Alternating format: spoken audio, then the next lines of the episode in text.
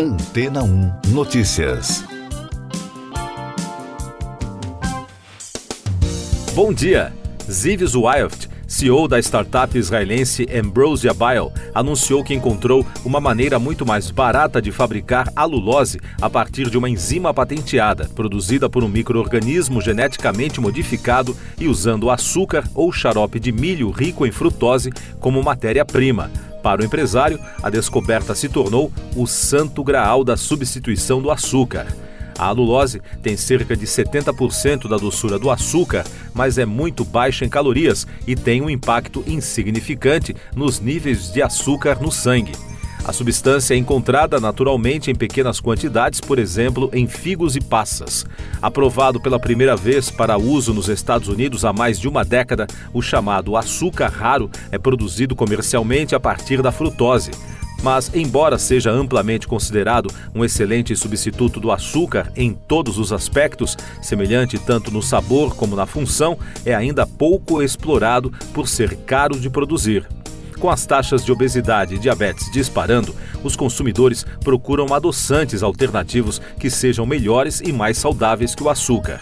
Por isso, uma série de novas startups de tecnologia de alimentos estão tentando oferecer suas soluções a grandes empresas do ramo alimentício para incorporá-las em seus produtos. A Greenbee, consultoria de inovação, projeta que o mercado global de substitutos do açúcar, atualmente avaliado em cerca de $17 bilhões, valerá mais de $28 bilhões em uma década. No entanto, a Ambrosia Bio não é a única que tenta produzir uma alternativa ao açúcar a um preço acessível. Em janeiro, a startup americana Bonumose, com a ajuda do ASR Group, maior refinador de cana-de-açúcar do mundo, inaugurou uma nova fábrica para produzir outra substância, a tagatose, também com menor custo. Além disso, estão surgindo outros novos adoçantes no mercado. Mais destaques das agências de notícias. Mais de 5.600 militares venezuelanos participam de exercícios ordenados pelo presidente Nicolás Maduro, que classificou de provocação a ameaça do Reino Unido, que enviou um navio de guerra à Guiana em meio a uma disputa territorial. Uma fonte do Ministério das Relações Exteriores da Guiana afirmou à agência France Presse que o navio britânico chegará à costa nesta sexta-feira e ficará na região por menos de uma semana para exercícios de defesa em mar aberto.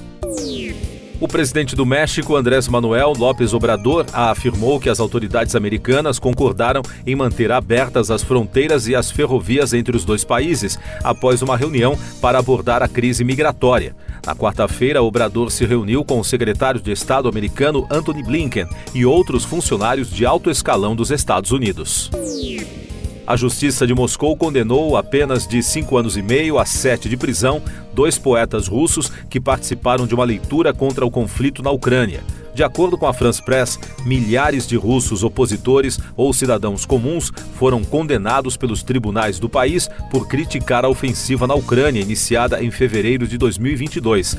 Os simpatizantes de Artyom Kamardin, de 33 anos, e Iegor Shovtba, de 23, gritaram "que vergonha" quando a decisão foi anunciada. Destaques de Economia e Negócios. A principal central sindical da Argentina, a Confederação Geral do Trabalho, convocou uma greve geral para o dia 24 de janeiro, em repúdio ao decreto e ao pacote de projetos de lei do presidente Javier Milei. O secretário-geral da instituição, Héctor Dyer, disse que as propostas que visam a desregulamentar a economia argentina concentrariam no presidente a soma do poder público. E o Brasil registrou, durante novembro, um saldo positivo de 130.097 postos de trabalho com carteira assinada. Os dados fazem parte do CAGED, o novo Cadastro Geral de Empregados e Desempregados, divulgado pelo Ministério do Trabalho e Emprego. Eu sou João Carlos Santana e você está ouvindo o podcast Antena 1 Notícias, agora com os destaques das rádios pelo mundo, começando com informações dos Estados Unidos da iHeartRadio. A cantora Cher entrou com um pedido de tutela para o filho Elijah Blue Allman.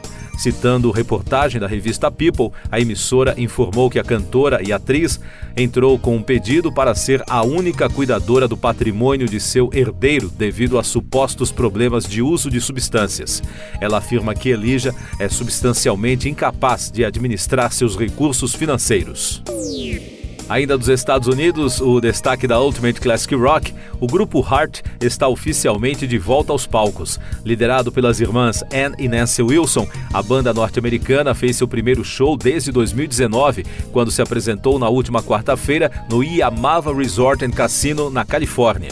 O Heart ainda tem mais 2 apresentações neste ano, incluindo um show neste sábado em sua cidade natal, Seattle. O grupo também deverá tocar ao lado das bandas Journey e Def Leppard em 2024. E de Londres, os destaques da BBC Radio. Os Estados Unidos anunciaram o último pacote de ajuda militar para a Ucrânia em 2023. Conforme informado pelo Departamento de Estado em um comunicado, trata-se de um pacote de US$ 250 milhões. A ajuda inclui munições para a defesa aérea e sistema de mísseis de artilharia de alta mobilidade, além de mais de 15 milhões de munições para armas de fogo. Novos pacotes de ajuda ao país dependem agora da aprovação do Congresso americano.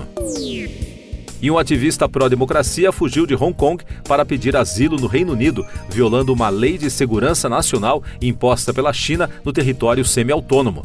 Tony Chung, de 22 anos, disse à BBC que tem estado sob constante escrutínio em seu país, onde a polícia o colocou sob enorme estresse.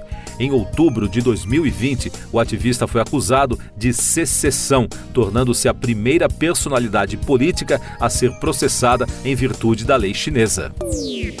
E para você, ouvinte da Antena 1, que acompanha os conteúdos dos nossos podcasts em antena1.com.br, nós desejamos um feliz 2024.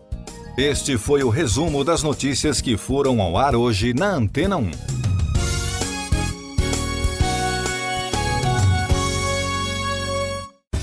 Depois de tanto conteúdo legal, que tal se hidratar com água Rocha Branca? O consumo regular de água durante o dia traz benefícios para a saúde, como, por exemplo, manter a pele bonita e hidratada. Rocha Branca, da fonte direto para a sua casa. Depois de tanto conteúdo legal, que tal se hidratar com água Rocha Branca? O consumo regular de água durante o dia traz benefícios para a saúde, como, por exemplo, manter a pele bonita e hidratada. Rocha Branca, da fonte direto para a sua casa.